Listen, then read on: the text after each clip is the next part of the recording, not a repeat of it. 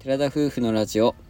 寺ラジおはようございますおはようございます。 8月4日金曜日第217回目の寺ラジです私たちは DIY したハイエースで日本一周をしている20代夫婦ですキャンプや旅の様子を YouTube にてアップしていますこの番組では私たちの日常や旅の様子 YouTube の裏話を宮崎弁で定期的にまったりとお話ししていますようやく8月に入りまして北海道小樽に僕たちは来ておりますはい、ざっくりご説明しますと、はい1月いっぱいぐらいまでは北海道にはいようかなと思っています。またまあ今後、ちょっとねアルバイトを入れたりしながら過ごしていこうと思ってますので、旅ばっかりではないんですけども今後のルートはね、また来週ぐらいにうん確定するかなっていうこと感じもしますので、うんまたお伝えしたいと思ってます。とにかく小樽にいるんですけども、はい暑い日々が続いております、うもん、暑いんです。う今日だけではなくてまあ今日じゃないか昨日、昨日になりますね、うん、えーげリアルタイムで話しているわけではありませんのでそうだ昨ね。日の段階で暑いっていう話と うん、こ暑い。こ3日4日ぐらい夜も暑くて暑車い内が本当に暑くて、暑い。うん、30度を超えている状況でございますただ蒸し暑さは本当にないけど気温が高いからやっぱうんこうムッとしてるムッぬてるいじゃな風がそううん来ぬるるよいね。暑いなっていう感じなんですけどまたね夏対策の方も YouTube にてあげようと思ってるので、そちらを見ていただきたいんですけどそれでもやっぱり暑いんですよね対策してても、まあ、北海道にいてこんだけ暑いてもうどうしたらいいんだろうって他のところでどうしてるんだろうって他の人たちはって思うぐらいの暑さです。でこのままの話の流れでお伝えしようと思うんですけどもうん別に伝えなくてもいいことです。お話ししようと思うんですけども、うんえーエコフローさんの方から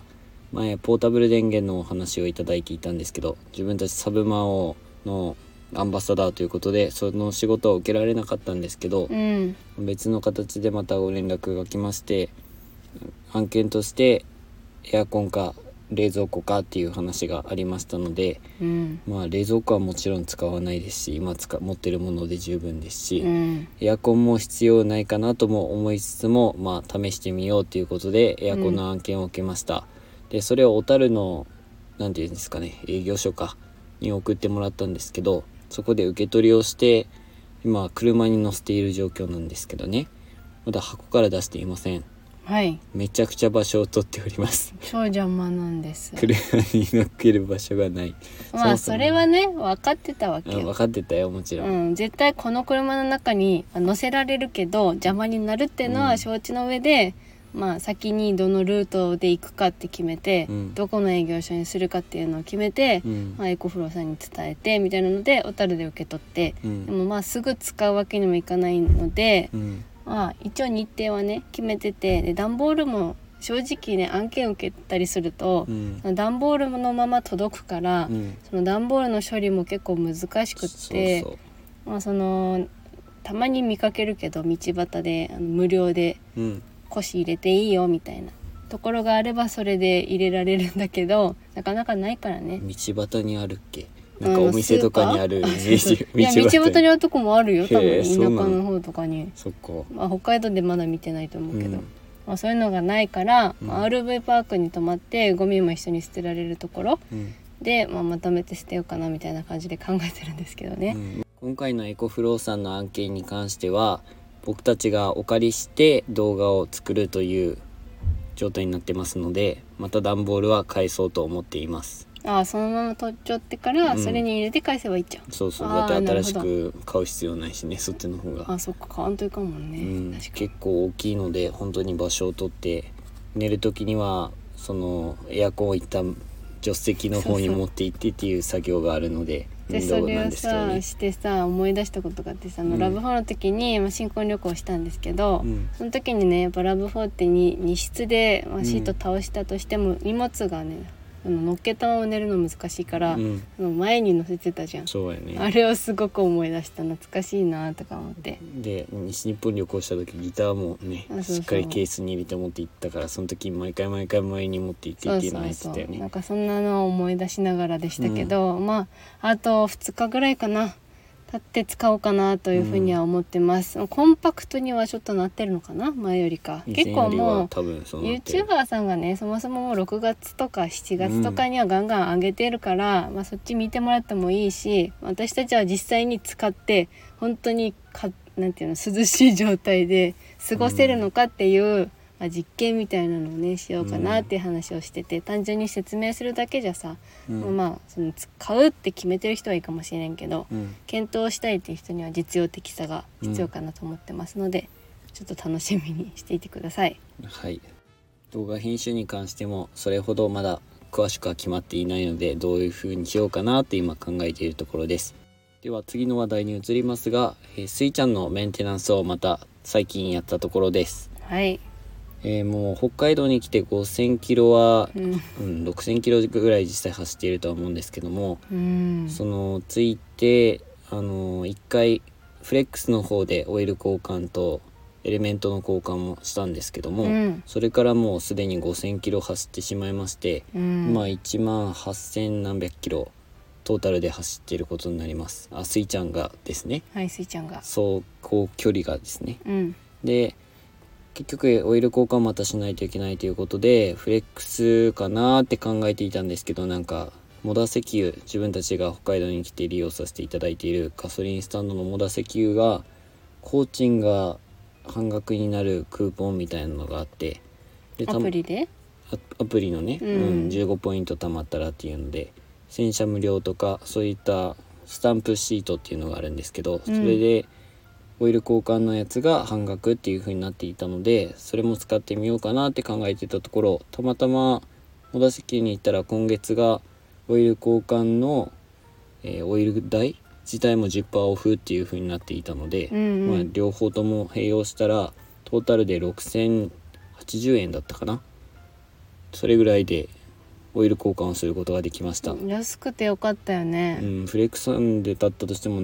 7600円ぐらいはやっぱりいったからそう意外と高いんやねって話してたよね、オートバックスで1回目はしてうそんしたら高くてでフレックスさんに聞いてフレックスでやってでも意外と高ってなっ意外てと、高かった、戻戻石油でやったらお安ちょうど割引でね、うんやっててよかったなと思ってままあす、オイル自体が少し違うのかもしれないですけど、うんまあ、問題はないとは思っているところですまあそうねモダ石大丈夫油だとさん思うけでどな安くで済ませることができたのうんうで、んまあこれでちょっと一時はまたオイル交換は一安心かなと考えているところですうん、北海道にいると結構車のメンテナンスって本当にお金かかるなっていうの、お金かかるっていうかこまめにした方がいいっていうのがあって、うんうんタイヤの空気圧も自分らもこまめにしてるんですけど、まあ、うんその道がね本当結構デコボコしてて、そうパンクとかも怖いしやっぱこう跳ねるから空気もねそのタイヤに負荷が結構かかっちゃったりとかして、あとは虫がつくから夏場は特に。うんでウォッシャー液とかが切れしちゃったりとかやっぱ洗車もねこまめにしないと本当に虫だらけになっちゃうとかうん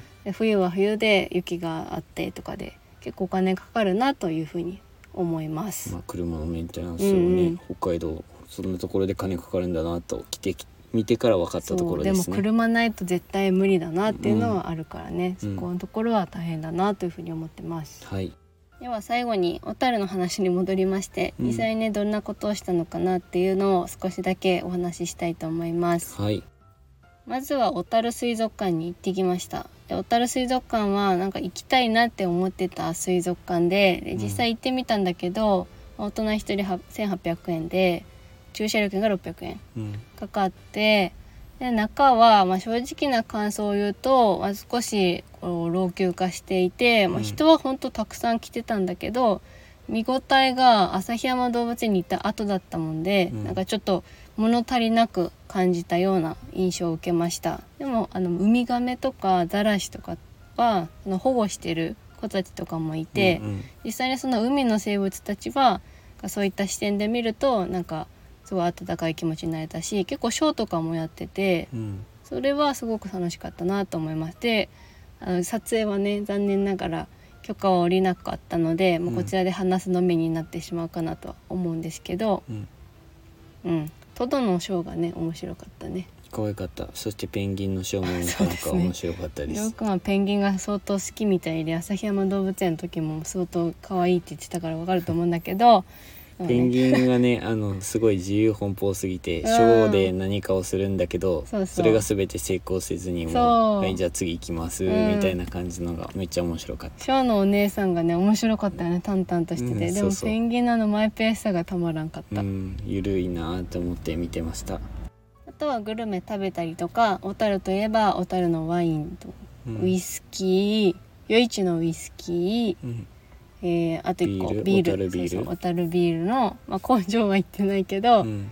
あ小樽ビール買ってないのか買ってない買ってはないけど、まあ、そういったところを見たみたいな感じですかねうんまあ動画にもね撮ってるのでまた先にはなると思うんですけどはいはいあとオルゴール堂っていうところあーにそもう行きそうましたけど可愛かったねうんめちゃくちゃ見応えがあって僕は一番そこが楽しかった です、そうねそこはすごい楽しかったねオルゴールめっちゃいっぱいあるとねいろんな種類あるし、あの音もいっぱい出るし、うん綺麗だし、うんうんめっちゃ楽しかった、街ぶらをしたような感じだねうん小樽市街地をね、やっぱ小樽の方も観光客特に韓国多かっ人中国人の観光客ばっかりで、日本人が2割程度ぐらいなんじゃないかっていうぐらいの、うんうん、肌感覚をね、そんな感じでその中を僕らは歩いていったっていう、うん、暑かったね天気がいい日に回ろうと思ってうん行ったんだけど、結構暑くて、まあ、でも風鈴がねガラスの風鈴か、うんがすごく綺麗で小樽運河かのライトアップも見たりうん、過ごしましたとさ、もう久々に街の方で過ごしたという感覚ですねうん、小樽ビールはね飲み放題じゃなかった20分20シ杯ーン20杯できるってと感かじでだったきるビール工場があったんだけど、まあ、もし出る前に市場に行けたらまあ行こう行まきたたい行なこうねっていうとは思ってますけど思いでうん今回は行かずに終わりました、うんもし、はいまあ行けなかったら小樽ビールだけうん買う感じになるかなと思 います。貯蔵庫の方がどんどんどんどんそう溜まっていってもうこれ以上入らないっていう状況にはなっていってますうん、パンパンになってきてるんだけどこれを飲むのが、まあ、今の楽しみという感じですね、はい最後にね初めてスーパー銭湯みたいなところに行ったんだけどそこがまた良かったんだよねうん、もう温泉なんですけど、なんて読むか分からんちけど神に神様の神に払うっていう字で神仏なのか神仏なのか神仏なのかちょっと調べられてないけど、そこの温泉が1人480円まあスーパー銭湯にしたらちょっと高いのかな普通に温泉ぐらいの料金だよね。でそこのすごいのが家族風呂があってうん、それが大人1人900円なんだけど1人で入ればうん、 2人で入れば800円になっての1600円で、なんか貸し切り風呂が15個とかなんかこうタワーみたいなうん、マンションみたいな感じになっててそれに入れるということで一回入ってで、うんもう一回その家族風呂じゃないあとはも方うにそれね。ぞれで入ったって感じですかね。うん、なんかすごい不思議な感じだったこれがなんかこういうスーパー銭湯なんだっていう、んザスーパー銭湯やったね。うんだけど泉質は温泉というところで、そうまあそこは良かったなとうん思ういます。ん、それがちょっと楽しかったなとうんというところで今回のお話は終わりますラジオのご感想やご質問などコメントやレターで送っていただけると嬉しいですインスタグラム YouTube にご興味のある方はぜひ概要欄からチェックお願いします本日も最後までお聞きいただきありがとうございましたありがとうございましたそれでは皆さんいってらっしゃい